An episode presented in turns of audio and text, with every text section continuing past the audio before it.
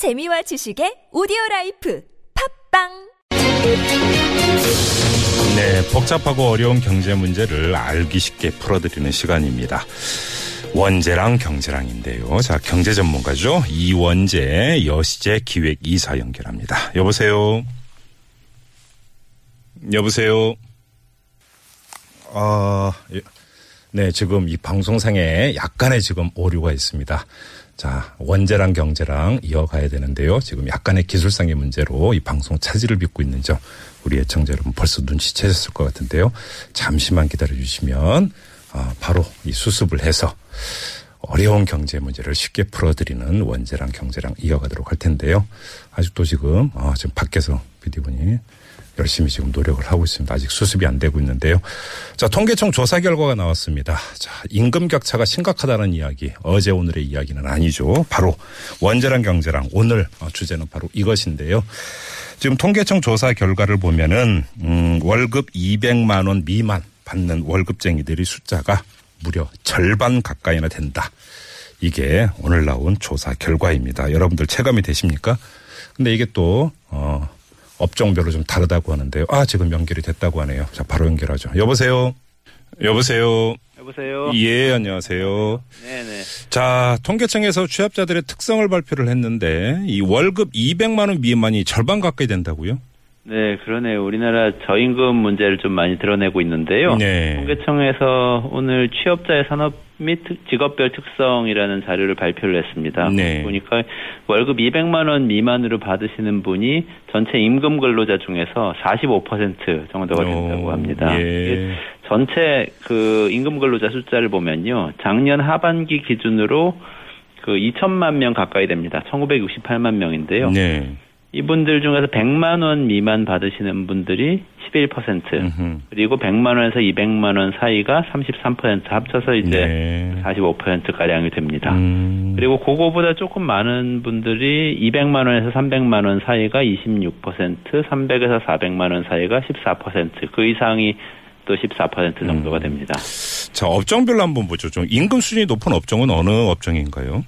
산업별로 보면요. 네. 전문 과학기술업, 금융업, 정보 서비스업 이쪽에서 상대적으로 고액임금자가 차지하는 비중이 상당히 높았습니다. 예. 400만 원 이상이 차지하는 비중만 보면요. 네. 전문 과학기술 및 기술 서비스업 여기서 34%, 음. 금융업, 보험업은 32%, 예. 출판, 영상, 방송, 통신, 어, 저, 그 방송도 여기에 해당이 되는데요. 고임금자가 29%로 굉장히 높은 편이었습니다. 네. 이 보험업이라고 하는 게 보험 설계사분들 얘기하는 게 아니라 정규직 분들 얘기하는 거죠? 그렇죠. 아무래도 그쪽 중심으로 봐야 되겠죠. 네. 어떻게 보면 보험 설계사분들도 사실은 여기 포함이 되는데요. 네. 보험 영업을 하시기 때문에. 음. 그러니까 어떻게 보면은 그 굉장히 임금이 높으신 분들이 비중이 상당히 또 높다 이렇게 볼 수도 그렇게도 있겠네요. 볼수 평균치를 있겠네요. 보는 예. 거니까요. 자, 반대로 임금 수준이 낮은 쪽은 어느 쪽입니까? 네, 아, 그 숙박 및 음식점업 여기가 200만 원 미만 월 받으시는 분들이 80% 가까이 돼서요. 예. 상당히 저임금자가 많습니다. 음. 그 동네 식당이라든지. 또 뭐 그 여관이라든지 모텔이라든지 이런 데서 종사하시는 분들. 볼 수 있겠습니다. 음. 그리고 그 사업 시설 관리 및 사업 지원 서비스업이 200만 원 미만이 68% 여기도 상당히 높고요. 네. 아주 열악한 곳이 농림어업인데요. 예. 농림업 종사자 임금 근로자 중에서는 100만 원 미만이 100명 중에 47명, 오. 거의 절반 가까이나 됩니다. 예. 200만 원 미만으로 따지면 83%. 오호. 그러니까 거의 대부분이 200만 원 미만 받으시는데요. 아마 여기 불법 체류자들은 포함이 안 돼 있을 텐데 요즘 농촌에 가보면은 그 외국인 불법 체류자들이 많이 그 일용직으로 일하고 있는 것을 네, 볼수 네. 있습니다. 네. 이분들 사실은 뭐 불법 편법으로 일하고 있기 때문에 통계 안 잡히는데 이분들 음. 포함하면은 이것보다도 아마 더 낮을 거다 이렇게 생각해 볼. 수가 있겠습니다. 아무튼 뭐 우리들의 통념에서 뭐 크게 벗어나지 않는 것 같긴 한데 저 업종별로는 그렇고 연령이나 성별로도 차이가 많이 나죠. 그렇죠. 이게, 여성하고 청년이 저임금에 가장 시달리고 있는 것은 예. 통계에서도 나타나는데 이것도 음. 역시 우리가 많이들 요즘 지적하는 문제이긴 한데요. 네. 이것을 업종별하고 같이 보면요. 음. 어, 이게 왜 그런지를 좀 이유를 파악할 수가 있습니다. 이 성별로 어떤 업종에서 많이 종사를 하는지 이걸 보니까 음흠. 여성이 음식점업 및 주점업에 가장 많이 취업한 걸로 아, 나타났습니다. 그렇죠. 예. 그리고 실업난에 허덕이는 걸로 요즘 많이들 언급이 되는 청년층 있지 않습니까? 네, 네, 네. 네. 또 상대적으로 그 음식점 주점업에 취업한 경우가 상당히 많았습니다. 이제 서빙일 이런 거라고 봐야 되겠죠. 그렇습니다. 네, 네. 캐시어라든지 서빙이라든지 음, 음. 뭐 이런 일이라고 봐야 되는데요. 네. 여성들 같은 경우에는 그 전체 여성 중에서 음식점 및 주점업에 취업하신 분이 12%나 됩니다. 음. 굉장히 마- 높은 비중이거든요. 네. 마- 전체 업종 중에서니까. 네네. 그리고 거기에 이어서 자동차 빼고 나머지 소매업, 그러니까 자동차 영업하시는 분들 제외하고 나머지 소매업 에 11.5%나 취업하고 계셨어요. 네. 이분들이 이제 다 가게에서 캐시어 하시거나 뭐 그렇네요. 물건 정리하시거나 음, 음. 또는 음식점이나 주점에서 서빙하시거나 이런 분들인데 이분들이 상당히 임금이 낮은 거죠. 음. 그리고 연령대별로 보면은 청년층이 15세부터 29세로 통계청에서는 잡고 있는데요.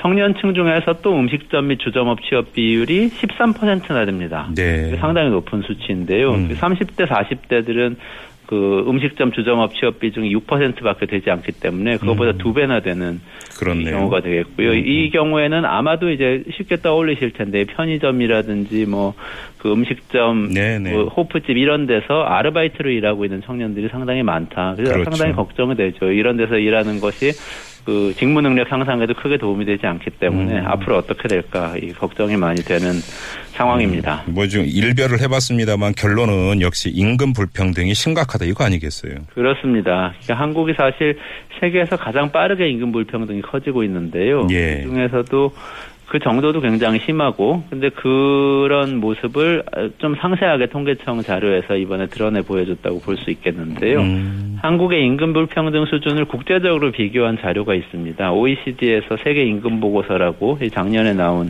그 자료가 있는데요. 예. 거기에 보면은 그 한국의 임금 비- 불평등 비중이 OECD 국가 중에서 미국 제외하고는 가장 높은 것으로 오. 나옵니다. 예, 예. 그리고 미국하고의 격차도 이 해가 갈수록 점점 줄어들고 있어서요. 이게 그 우리가 미국을 따라잡는 게 여러 가지 다른 좋은 걸 따라잡을 수도 있는데. 불평등이 심한 걸로 따라잡고 있는 걸로 나와서 상당히 좀 이 걱정이 됩니다. 미국이 불평등이 심한 나라로 이제 꼽혀오는데 이런 거는 뭐 그 같이 안 가도 되는 건데요. 그렇게 말입니다. 그렇죠. 네. 아무튼 자 이 문제 이제 해법이 문제인데 뭐 대선 후보들이 지금 열심히 대선전 치르고 있고 공약 내놓고 있는데 자 이제 그 임금 불평등 을 어떻게 해소할 것이냐 이 공약을 보니까 최저임금제 얘기를 많이 하고 있어요. 그렇습니다. 최저임금제가 이, 얘기도 많이 하고 또 화제도 많이 되고 언론 네네. 보도도 많이 나오고 그런데요.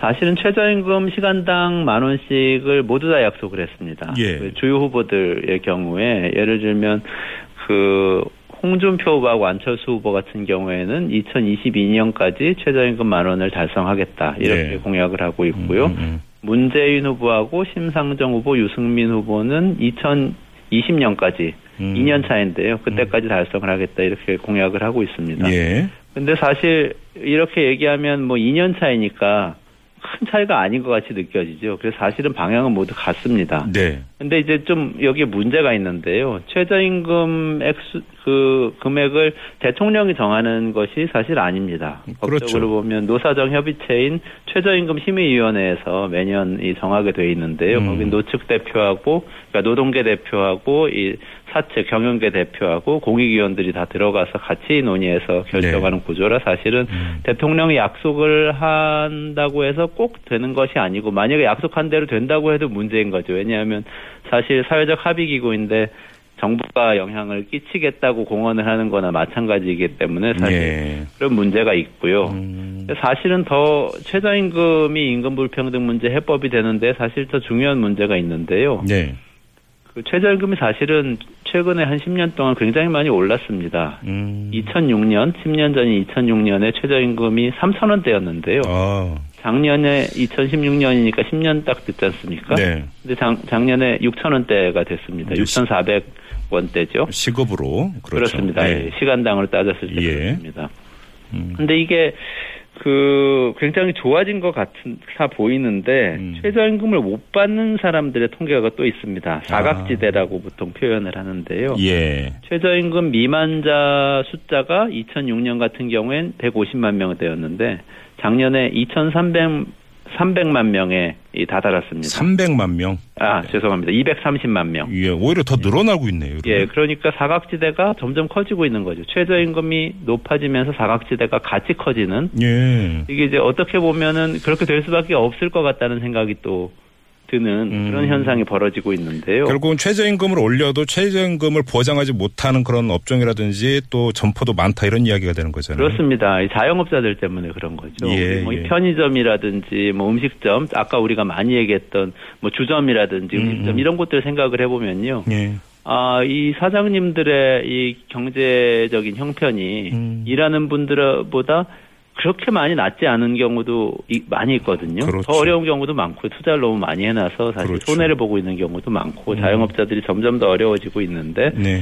그런 상황에서 최저임금이 높아지면 최저임금을 그냥 주지 못해 버리는 경우가 더 많이 늘어나서 이런 사각지대가 음. 커지는 거죠. 그래서 이제 대선 후보들이 약속하고 있는 최저임금이라는 임금 불평등에 대한 해법이 그렇게 제시는 하고 있지만 실제로 음. 이 문제를 풀 거냐 여기에 대해서 의문을 제기할 수밖에 없게 되는 거죠. 그렇죠. 뭐 최저임금 하나의 방편에 불과한 거고 사실은 뭐 정규직과 비정규직 간의 격차라든지 손대될 게 어디 한두 군데겠습니까? 사실은 좀 주목해봐야 될 이 정책 수단이 있는데요. 예. 이게 이제 근로소득 보조금, 근로장려금이라고 아, 예. 예, 예. EITC라고도 부르는데 음. 이게 뭐냐하면 일정한 금액 이하의 임금을 받는 이 저임금자들에게 국가에서 아, 그 보조금을 주는 보조금을. 주는 겁니다. 음. 어, 그러니까 예를 들면 최저임금 만 원 뭐 이렇게 얘기하면 예- 이 기준으로 생각을 해보면요.